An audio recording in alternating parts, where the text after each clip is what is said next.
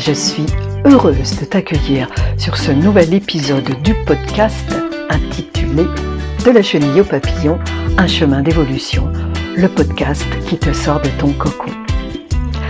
Je suis Anita Yakilini, je suis thérapeute, énergéticienne, éveilleuse de conscience.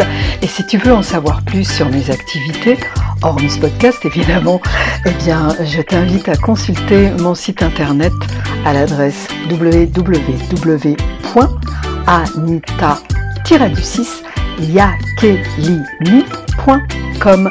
Voilà, comme ça tu en sauras plus et ça m'évite de, te faire euh, tout un speech à ce sujet-là. Je t'informe que le podcast diffuse un nouvel épisode chaque vendredi matin de bonne heure pour bien commencer le week-end ou bien terminer la semaine. C'est toi qui choisis. Allez, je te laisse avec euh, ce nouvel épisode et je te retrouve tout à l'heure. Ciao ciao Dans cet épisode numéro 9, je te parle du vide, du vertige, de la peur du vide. Le vide en termes de matière, de relief, mais pas seulement, bien évidemment, le vide sous toutes ses coutures. Je te parle de mes expériences par rapport à ça et de différentes prises de conscience. Et si ça t'aide à avancer toi vers ton évolution, sur ton évolution, eh bien, bingo, super. Allez, je te laisse écouter.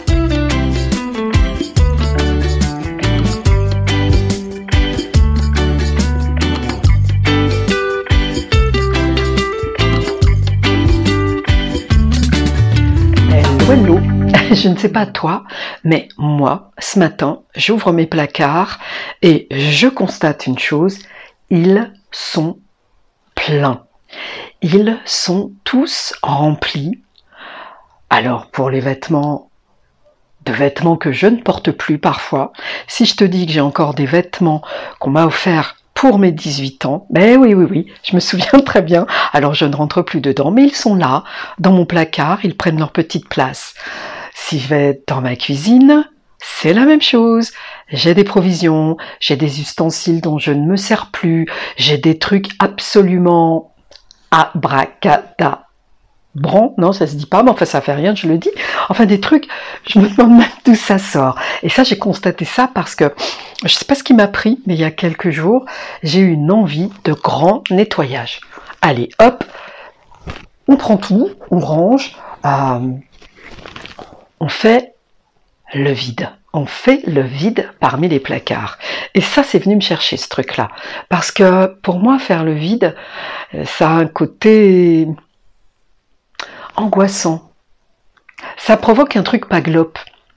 Et puis je me suis dit, à propos des vêtements notamment, je n'en achète plus tant que je n'ai pas vidé les placards parce que ça devient ridicule d'acheter des trucs déjà d'une part dont la plupart du temps je n'ai pas besoin, mais surtout euh, bah, où je vais les ranger? Non mais je t'assure, j'en suis à ce point-là.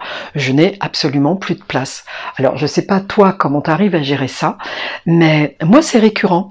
C'est-à-dire qu'il y a peu de temps, il y a peu de temps, euh, j'ai rangé, j'ai mis de côté des pièces que je vais donner ou que je vais vendre, enfin bon, peu importe. En tous les cas, des trucs dont je me sépare, je les ai bien mis de côté. Et puis je trouvais ça chouette, quoi. Tu vois, c'était aéré dans le placard, il y avait un peu plus de place sur une étagère. Hein. Attends, j'y vais, j'y vais doucement, faut pas, faut pas exagérer, faut pas pousser. Et je trouvais ça sympa, tu vois, il y a un peu plus de place. Eh bien, quelques mois plus tard, qu'est-ce que je remarque? La place est prise.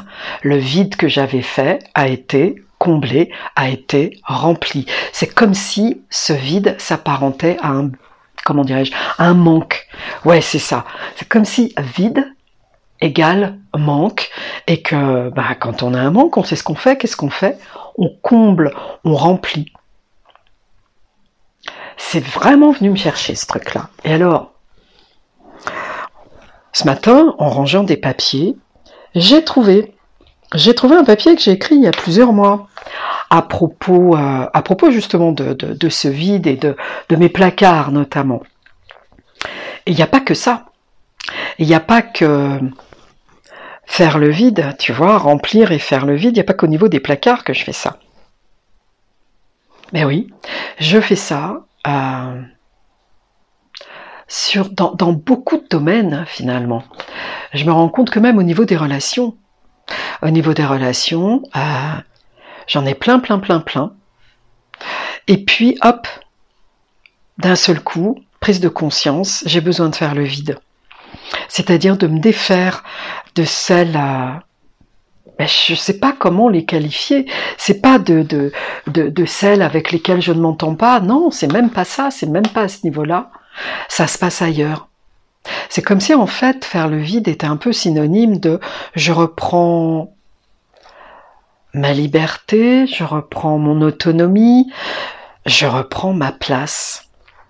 Je fais le vide autour de moi pour mieux reprendre ma place.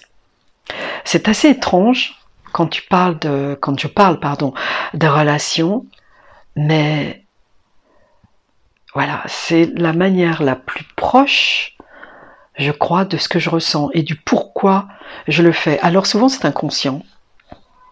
Au niveau des relations, c'est souvent inconscient.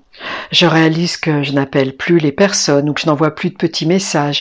Tu vois, ou en tous les cas que je mets de plus en plus d'espace entre ces prises de contact pour au bout d'un moment me dire euh, oh, ça fait un an, j'ai pas eu de nouvelles d'un tel euh, et puis de m'interroger est-ce que ça me manque? Et puis de me dire peut-être que ça me manque pas. Mais peut-être que les relations ça n'a rien à voir avec le ça me manque ou ça ne me manque pas. Qu'est-ce que c'est que ce critère que, que je mets là-dessus? Qu'est-ce que ça a à voir? Une relation, ce n'est pas ça me manque ou ça me comble. Une relation, c'est juste j'ai plaisir, j'éprouve du plaisir à partager un moment avec cette personne. Alors c'est vrai, personnellement, le téléphone, c'est pas vraiment mon truc le téléphone, enfin tous ces outils, euh, je les utilise vraiment avec parcimonie. Et quand j'ai euh, une poussée, une intuition, une envie soudaine et brutale de, d'envoyer un petit message ou de passer un coup de fil. Mais je suis absolument pas le genre de personne qui va appeler euh, sa mère tous les jours, tous les trois jours, toutes les semaines. Bon, je la vois toutes les semaines, mais quand bien même. Je ne fais pas partie de ces personnes-là. C'est comme si ce n'est pas, pas que je peux me passer de la personne, mais de toute façon, bien sûr que oui, je peux me passer de la personne. Je ne fréquente pas les gens pour les personnes pour ce qu'elles peuvent m'apporter à, comment dire? Non, je fréquente les personnes pour ce qu'elles sont, pour leur côté joyeux, pour l'énergie qu'elles dégagent. Ouais, c'est ça surtout.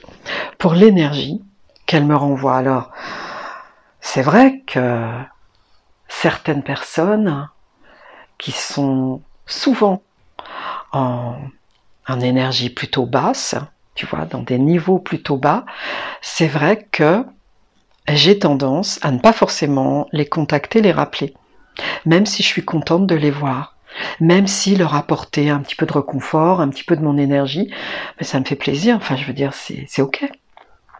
C'est même pas ça me fait plaisir, c'est juste c'est ok.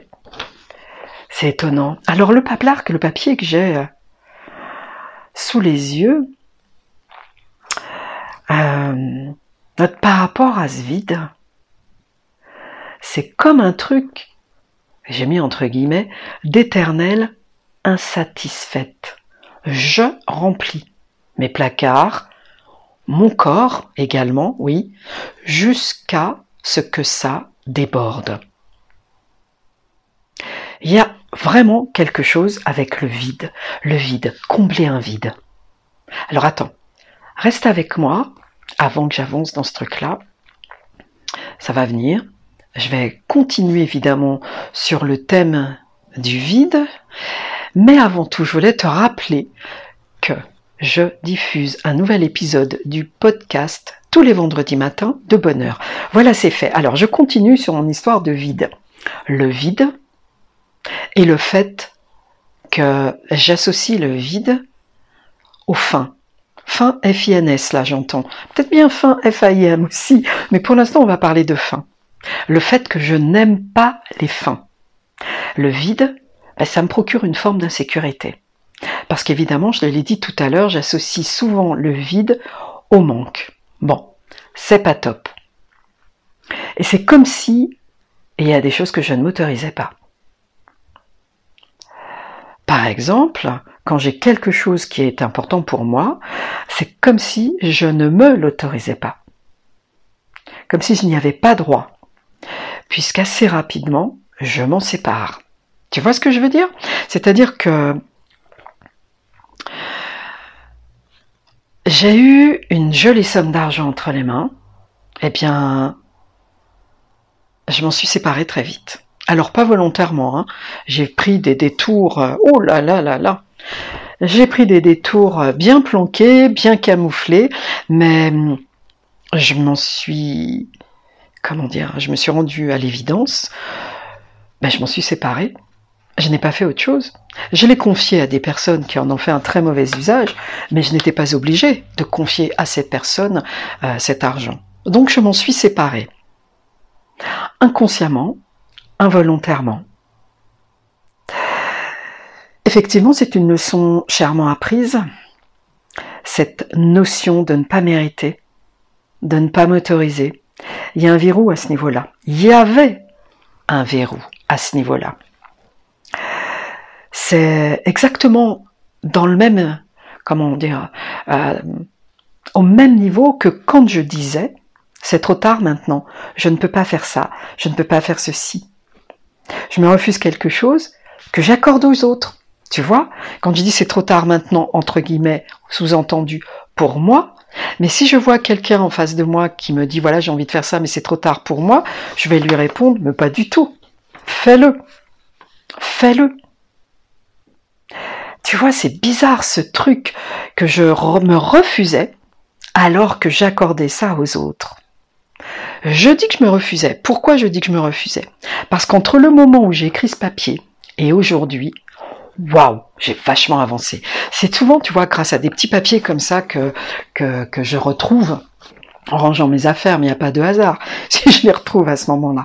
C'est souvent en relisant ces feuillets que je peux constater à quel point j'avance. Et là aussi, je t'invite à noter des trucs qui sont importants pour toi ou des prises de conscience. Note-les pas pour faire forcément un travail d'écriture, mais pour faire un travail de bilan. Quand tu fais un bilan, que tu retrouves tout ce que tu as fait, parce que je t'assure qu'on oublie. Je te promets qu'on oublie, et c'est drôle, on oublie davantage quand ça nous concerne nous, quand c'est quelque chose qu'on a fait nous, que quand c'est quelque chose que les autres ont fait, ou lorsqu'on a accompagné des personnes à faire quelque chose. Alors, allez, écris. Et puis ça fait du bien d'écrire. C'est un super exercice pour le cerveau, pour nos circuits neuronaux, je te promets. Écris à l'encre bleue au passage.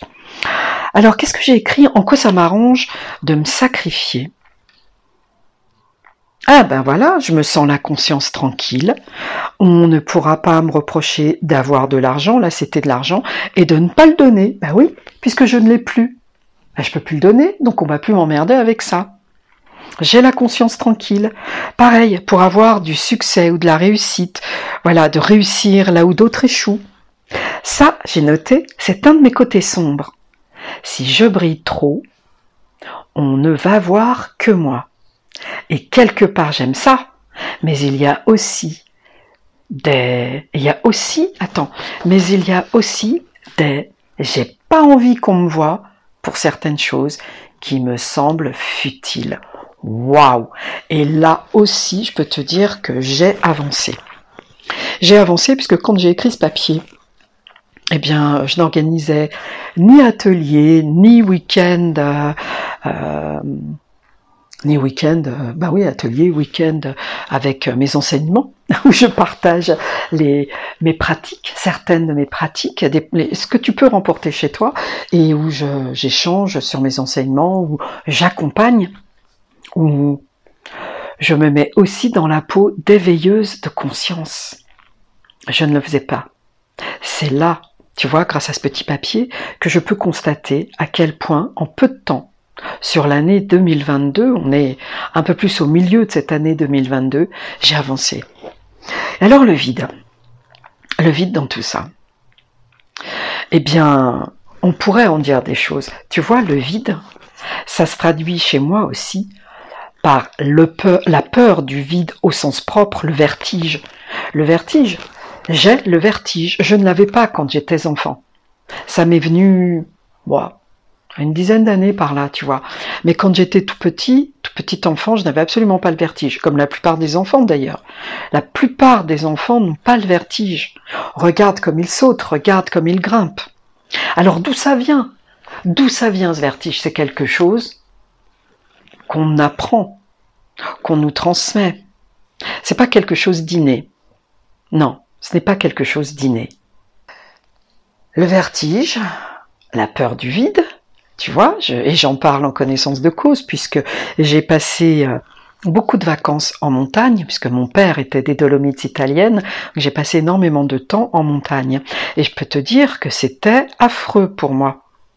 Ma grand-mère grimpait sur des sentiers avec le vide, tu vois, d'un côté.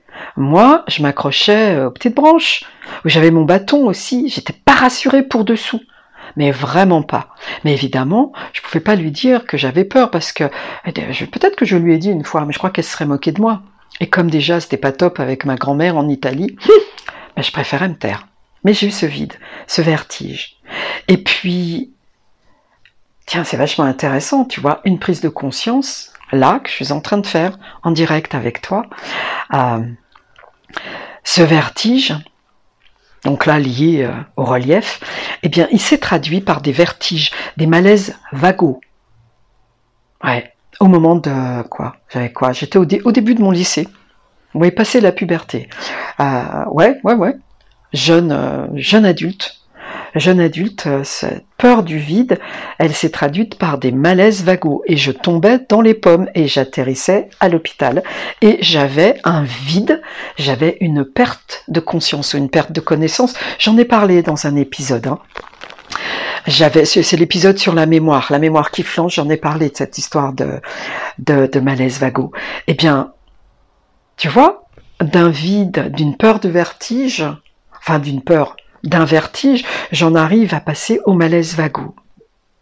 Et cette prise de conscience de, du fait que je n'aime pas le vide, que je n'aime pas les fins. Parce que pour moi, une fin, bah, la fin d'un film, euh, c'est un vide après sur l'écran. Il n'y a plus, il n'y a plus d'image. C'est la fin d'un film. La fin d'une histoire dans un livre. Il n'y a plus. On pose le livre, Bon, on en reprend une autre, bien évidemment. Mais tu vois, il y a cette notion-là. Alors, la fin d'une histoire amoureuse, c'est pas top non plus. Et bon, c'est pas, c'est pas, n'en voit rien de particulier dans ce que je vais dire là, mais c'est drôle parce que tout en ayant cette peur-là, dans mes relations, c'est toujours moi qui, qui ai mis un terme aux relations. Toujours, toujours.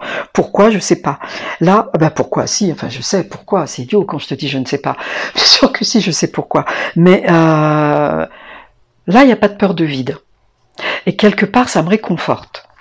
Parce que quelque part, tu vois, on peut craindre le vide, l'absence euh, de personnes, l'absence de lien social, etc. Mais quand même mettre un terme à une relation quelle qu'elle soit d'ailleurs, hein, une relation amicale, une relation amoureuse, une relation professionnelle, euh, peu importe.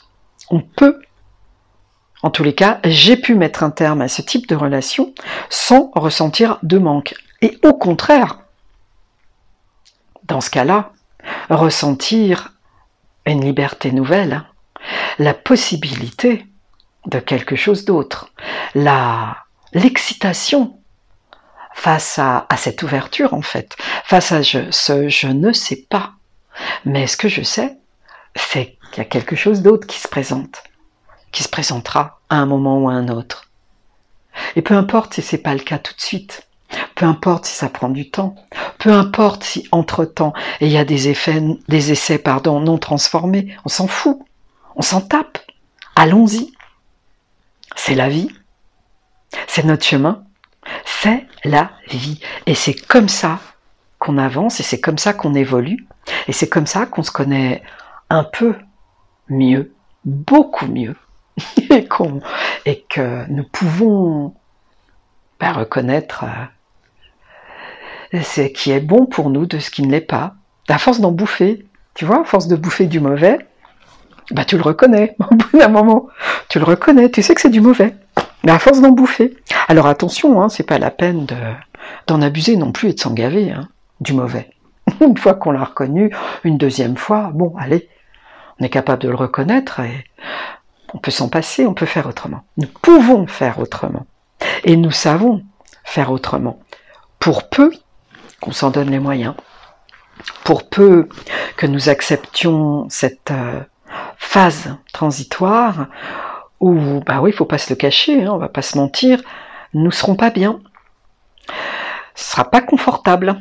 Passerons par des périodes de turbulence, par des crises de larmes, par des crises de foi. Ouais, la rate au courbouillon, mais pas seulement la rate, l'esprit aussi. Crise de foi, crise de foi par rapport à moi, par rapport à est-ce que je crois en moi? Et ouais, cette foi-là, cette confiance-là que j'ai en moi, en ma capacité de rebondir, en ma capacité à ouvrir, à regarder, à écouter, à entendre, à percevoir toutes ces opportunités qui passent autour de moi, plutôt que de retomber dans les mêmes schémas, ceux que je connais, et ce que je sais pas ok pour moi. Eh oui, c'est ça. Tu vois l'habitude. La routine, l'habitude. Effectivement. Notre cerveau, il est là. Il a cette fonction-là aussi, enfin une partie de notre cerveau, notre mental notamment. Il a cette partie-là. Il t'amène vers ce que tu connais. Et eh oui, c'est ce qu'il demande au cerveau. Hein même si ça fait mal. Mieux vaut un truc qui me fait mal, que je connais et que je sais gérer, puisque c'est pas la première fois, qu'un truc nouveau que je ne sais absolument pas gérer, quand bien même ça me ferait du bien. Ça c'est schématique hein, par rapport à ce qui se passe là-haut, quoi, dans notre boîte crânienne. c'est vraiment très schématisé. Mais c'est un petit peu comme ça, c'est comme ça que ça se passe finalement. Et c'est aussi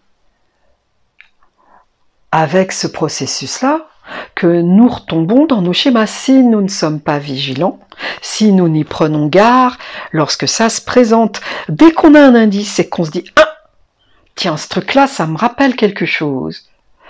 Eh bien, allons chercher le quelque chose que ça nous rappelle, et si ce quelque chose que ça nous rappelle est un quelque chose pas top, hop, bifurquons. Prenons la tangente. Allons voir ailleurs. Allons voir ailleurs. Parce que même si ce n'est que le début, dans une relation par exemple, même si ce n'est que le début et qu'on se dit mais oui mais non c'est quelqu'un de chouette sur tous les plans, hein, que ce soit pour une relation professionnelle, amicale, amoureuse ou autre. Hein. Euh, on sait très bien qu'au tout début, il y a l'attractivité du nouveau, du neuf. C'est tout nouveau, c'est tout beau. Et on ne voit pas ce qui se planque derrière le vernis, ce qui se pointe derrière le vernis, derrière la petite couche de vernis où tout est lisse, tout est beau, ça brille, c'est magique. On regarde pas, ou on le voit à peine, mais il y a tellement de vernis qu'on n'a pas envie de regarder ce qui est terne, ce qui est moins luisant, moins reluisant, nous n'y allons pas. Ou alors nous nous disons mais non, c'est une idée que je me fais, ma petite voix me raconte des histoires. Eh bien on devrait bien l'écouter. On devrait l'écouter un petit peu plus souvent, notre petite voix. Parce que si nous l'écoutions un petit peu plus souvent, avec une meilleure attention, au moins en étant neutre, eh bien, je suis certaine que nous irions moins dans le mur que nous nous prendrions moins de coups dans la tronche. Et puis que nous éviterions de retomber dans les mêmes schémas. Et ouais, les mêmes schémas. Tu vois, professionnellement, je suis tombée deux fois sur des pervers. Deux fois. C'est dingue quand même. Je bossais bah, le type, tu vois, au départ très sympa, souriant, nanan, tout ce que tu veux, quoi. Le, partenaire, euh, le, collaborateur plutôt, euh, ouais, idéal. Et puis, je voyais pas ce qu'il y avait derrière ce vernis-là, j'ai pas voulu voir. Pour le dire autrement, de la merde dans les yeux, hein, n'ayons pas peur des mots. Ben, ça m'est tombé dessus après. Voilà. Quand, euh, bah là, quand il a, révélé sa part d'ombre, ben, je me la suis pris vraiment en pleine poire, quoi. Et ouais. Et ça s'est reproduit quelques années plus tard. Alors là, tu vois, je m'interroge aussi parce que je me suis souvent demandé, mais qu'est-ce que je fais pour attirer ces situations-là? C'est ce que je me demandais. Eh bien, je me trompais de question. C'était pas qu'est-ce que je fais pour attirer ces situations-là, mais dans quelle énergie je suis plutôt pour attirer ces, ces situations? Dans quelle énergie je suis? Et je crois qu'au fond de moi, alors évidemment c'était inconscient, évidemment, je n'avais pas envie délibérément d'attirer des relations professionnelles toxiques avec des pervers. Non, évidemment non. Mais au fond de moi, inconsciemment, il y avait quelque chose qui n'était pas réglé avec ça. Ça, c'est sûr et certain il y avait quelque chose qui n'était pas réglé avec peut-être aussi une certaine légitimité. Mhm. Peut-être. Sûrement même. J'ai réglé tout ça. J'ai réglé ça. Ça m'a pris du temps. Hein. rien que la prise de conscience a été euh, longue parce que aller regarder nos propres parts d'ombre, ce n'est pas confortable. Ce n'est pas confortable, c'est vrai, et pourtant, c'est un vrai chemin d'évolution. Tu vois, j'en reviens au thème principal de ce podcast, mais aller chercher, du moins, oui, aller rencontrer, aller à la rencontre, pas forcément aller chercher, je préfère dire aller à la rencontre de nos parts d'ombre, c'est vraiment un super chemin d'évolution. Alors, oui, oui, euh, le vide, faire le vide.